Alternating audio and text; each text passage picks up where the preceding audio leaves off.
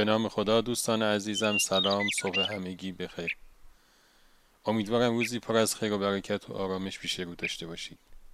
و از شما دعوت می‌کنم داستانه که امروز با عنوان لبخند بزن رو با هم بشنویم.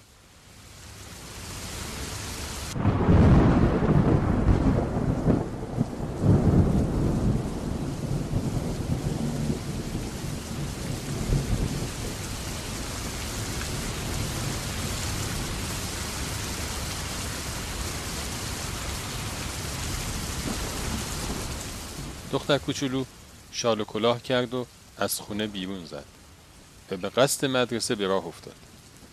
این کار هر روز صبحش بود و البته دوست داشت که این مسیر رو پیاده طی کنه. ولی اون روز یک تفاوتی با روزهای دیگه داشت.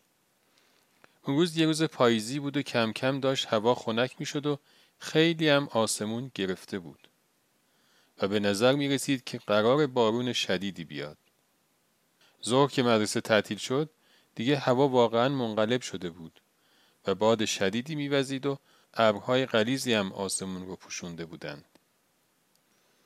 مادر نگران دخترش شد که مبادا از صدای رعد و برق بترسه یا یه موقع آسیبی ببینه به همین خاطر به راه افتاد و رفت سمت مدرسه که دخترش در راه برگشت تنها نباشه رعد و برق شدیدی شروع شده بود که مادر از دور دختری شدید که از کنار خیابون داره میاد.